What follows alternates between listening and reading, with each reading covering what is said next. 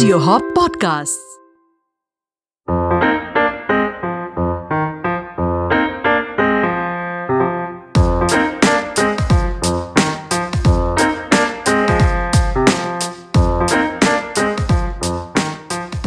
Hello and welcome to the Fitter Podcast, the show that looks at food through the lens of history, culture, and above all, science.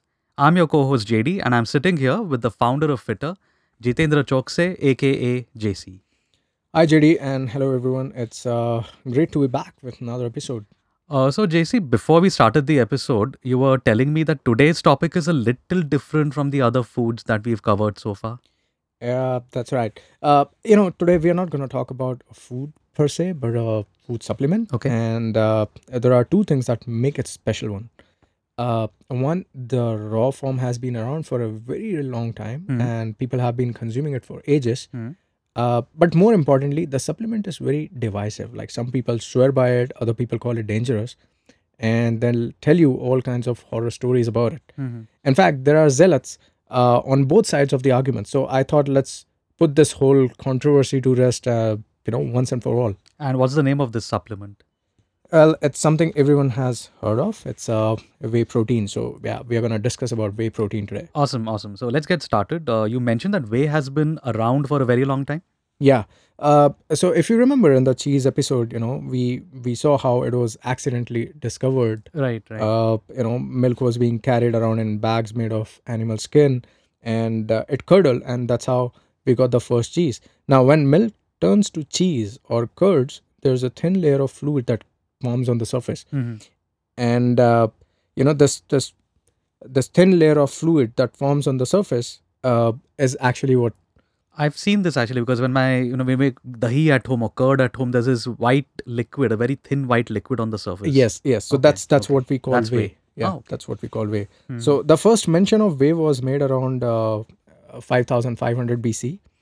Uh, farmers in Poland uh, noticed that when they made cheese, there was a liquid that used to separate from the goat's milk. So essentially, it's a byproduct of milk.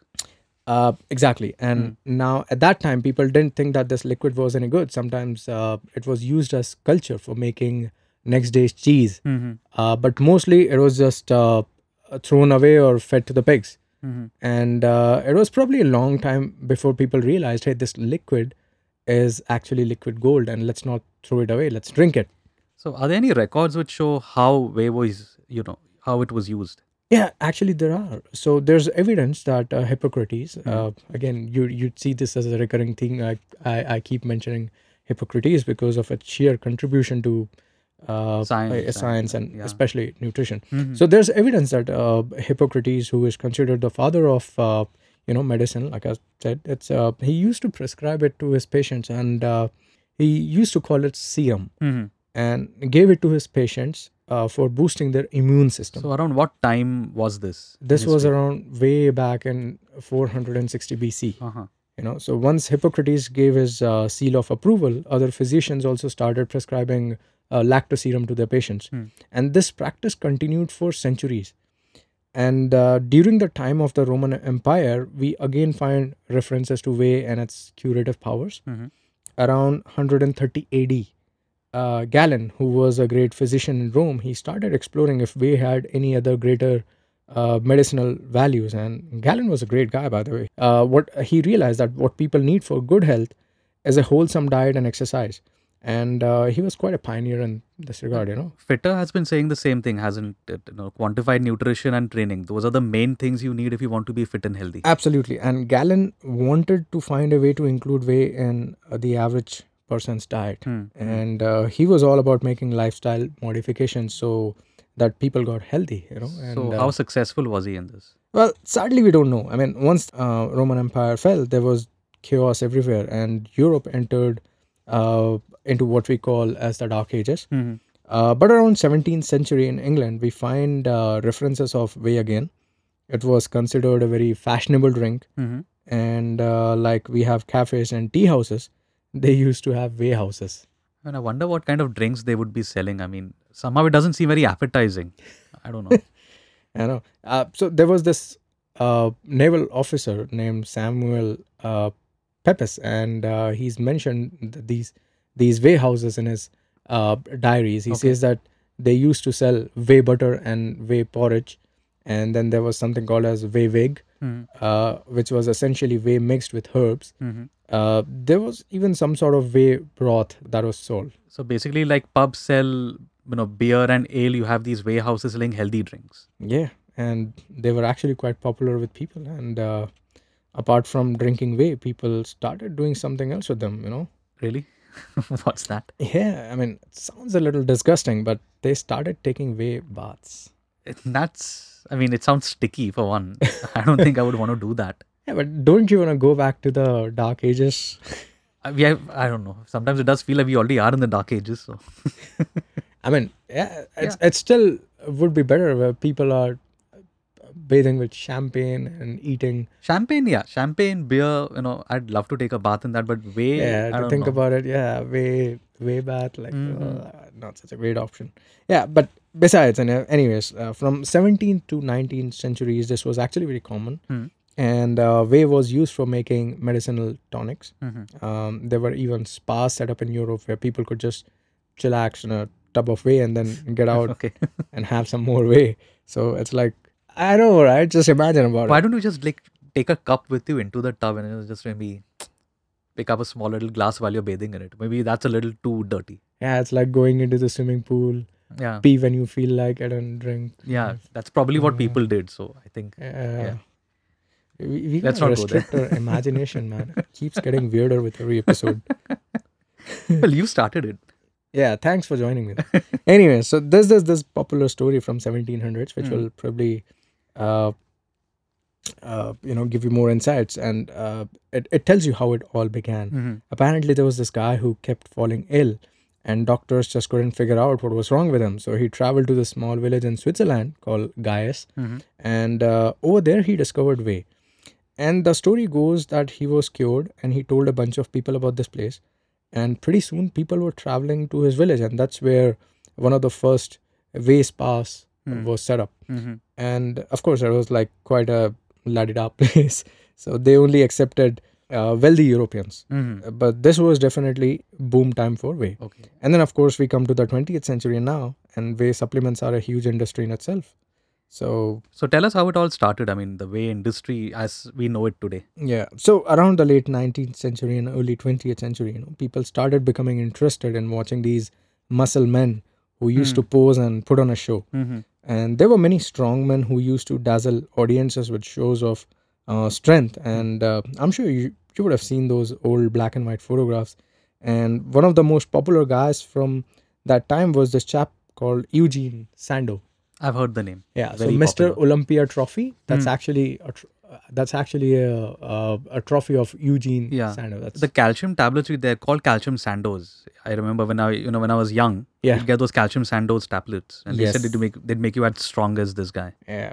So in fact, he's also called the father of bodybuilding and world's most perfectly Hmm. developed man. Hmm. And uh, he also hosted the f- uh, world's first major bodybuilding competition in 1901. Hmm. And what what people don't know these days is that he was the he was one of the first athletes to endorse uh, supplements. you That's know? kind of surprising because I didn't even know that they had supplements in 1901. I mean, uh, it wasn't. It, it didn't start full fledged. Okay. It was just starting out. it wasn't an organized industry as such. Yeah, and what happened was that England's urban population had suddenly grown, and the challenge was how do you feed such a large population? And uh, by this time, canned foods were available, and preservatives were u- being used to increase the shelf life of foods. Hmm. So, in a way, the market was already being primed for alternative food sources, Mhm. and people will, were willing to look at non-traditional kind of food items Mhm. and uh, people were also looking for easy ways to make and store food so convenience food has uh, foods had started showing up in shops Okay.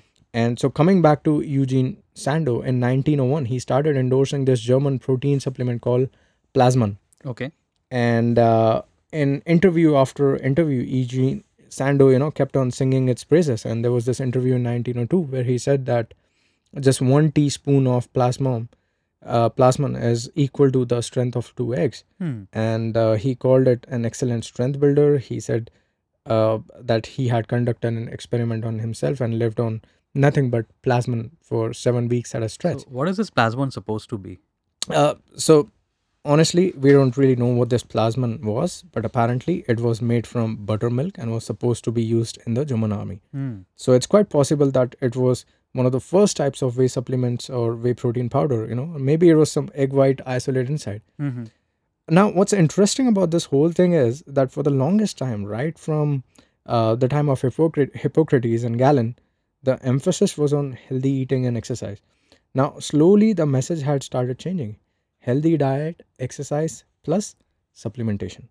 So we could say that this was the time that people started believing that you could get healthy. You know, all you had to do is take some powder, pour it into a mug, stir in some milk or water, and you have some, you know, kind of magic formula for health, kind of like Bournvita. Yeah, I mean, Bournvita happened soon after. I think it was the 1920s when Bournvita came uh, into the market. But yeah, the origins are Hmm. right here. You know, Mhm. there's another important factor that we must look at, uh, which is that till the late 1800s, the protein in milk was labeled into two categories, either whey or casein. Mm-hmm. And uh, pretty sure you must have heard about Yeah, casein yeah, too. yeah. And researchers had also discovered that when you heat whey, one of the solid particles that you can obtain is uh, called uh, lactalbumin. Mm-hmm. Okay, and around 90, 1890, it was uh, also discovered that when you add uh, magnesium sulfate or ammonium sulfate to whey, you get something called as lactoglobulin. Mm-hmm. Now, these two discoveries, uh, lactoalbumin and lactoglobulin, Hmm. these were very significant because they helped researchers create the first whey protein Okay. powders. Okay. So tell us how the first whey protein supplements were created. When was this? Yeah, so uh, the commercial production of whey powder uh, started in roughly uh, actually late 1920s and probably early 1930s. Mm-hmm. Once these compounds were isolated, people knew what it was about the whey liquid that made it so healthy. Hmm. And uh, in the 1920s, there were about three, four methods that were uh, available for converting whey liquid into the powder. There was a roller drying, where uh, essentially whey was just dried on a surface of a heating drum and then scraped off. Mm-hmm. And others tried to extract powder from concentrated whey liquid. Mm-hmm. Uh, but there were shortcomings in all these methods. First of all, the methods were costly, and quite often the final output wasn't very good. Mm-hmm.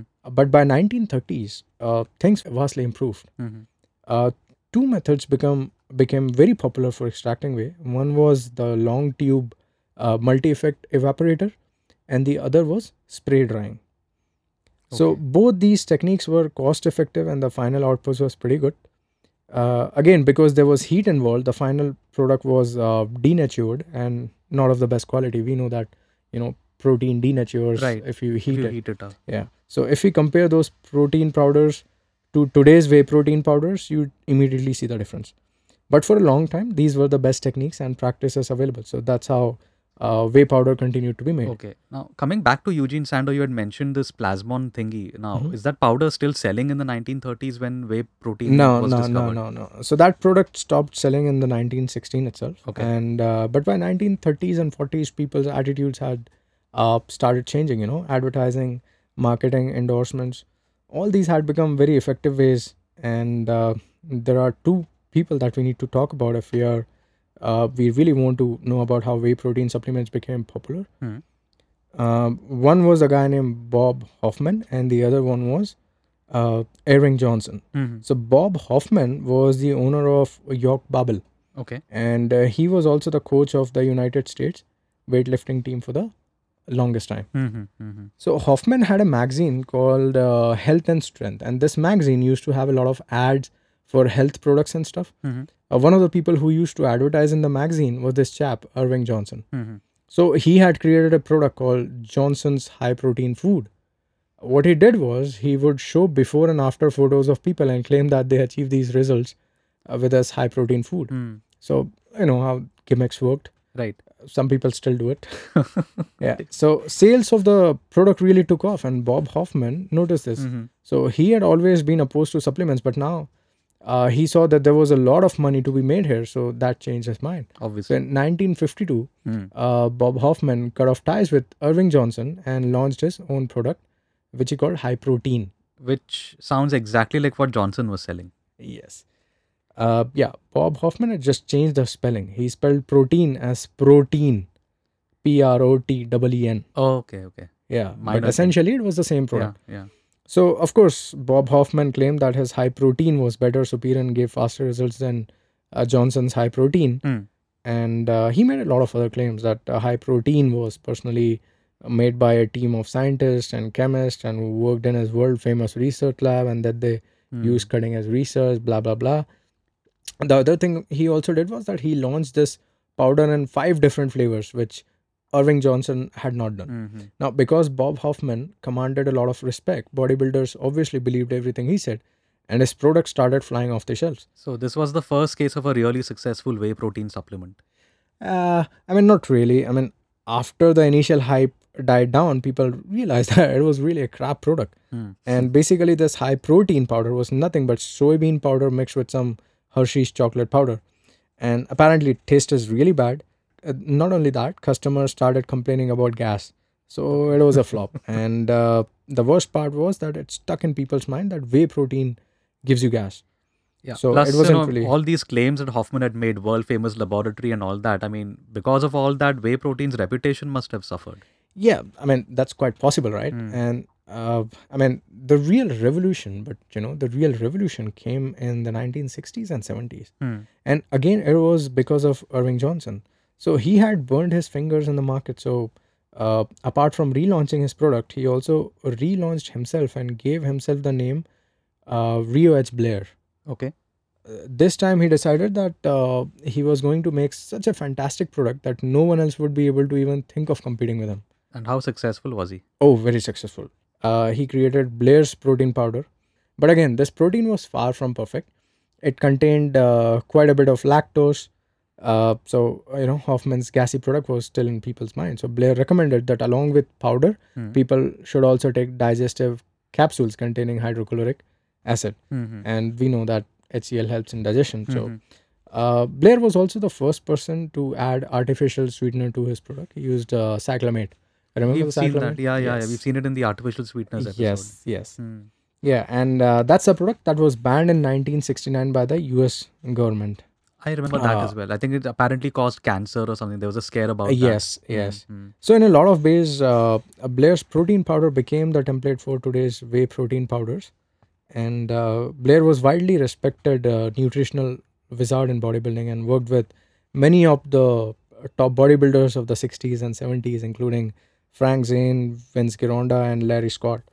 Uh, so successful uh, was Blair that Hollywood actors, including uh, Charlton Heston and Robert Cummings, you know, sought out to sought out the nutritional guru's advice and coaching. So, apart from Blair's pro- powder, were there any other products that were selling at that time? Yeah, so many. So Supercal, Zero Carb Protein, Unipro, Heavyweight Gainer 900, Hmm, hmm. you know, but they didn't even come close to Blair's protein powder. He was clear market leader till the 1980s. Mhm. But you said that after his death in the early 80s, things kind of changed. Yes. Hmm. So in 1986, a new company entered the whey protein market, and it continues to be a leading brand even today. Our listeners uh, would have definitely heard its name. It's uh, Optimum Nutrition. I know it And. I uh, know, I know. I think they have this flavor called Rocky Road, which is just really good. yeah. Yeah. tried it. Manufacturers started paying attention to what people wanted and also to the trends of time for Mhm. example the low fat movement had started uh, so companies started developing low fat varieties of whey protein powder Mm-hmm. And then lactose intolerance also became a buzzword so they started creating low lactose versions Mm-hmm. and uh, by the 2000s the whey protein industry was huge and there were a lot of players in the market Mm-hmm. um, the other thing that helped was overall growth of the supplements industry you know it had become a common belief that if you were working out and wanted to look ripped then you had to have these supplements Mm-hmm. No, actually, if you look at the protein powders that are available today, there's this huge variety. You know, I mean, there's pea protein and soy protein in case you are a, a vegan. There's also something called beef protein, uh, where apparently they said that you know it's extracted from beef and therefore it is a much richer form of protein.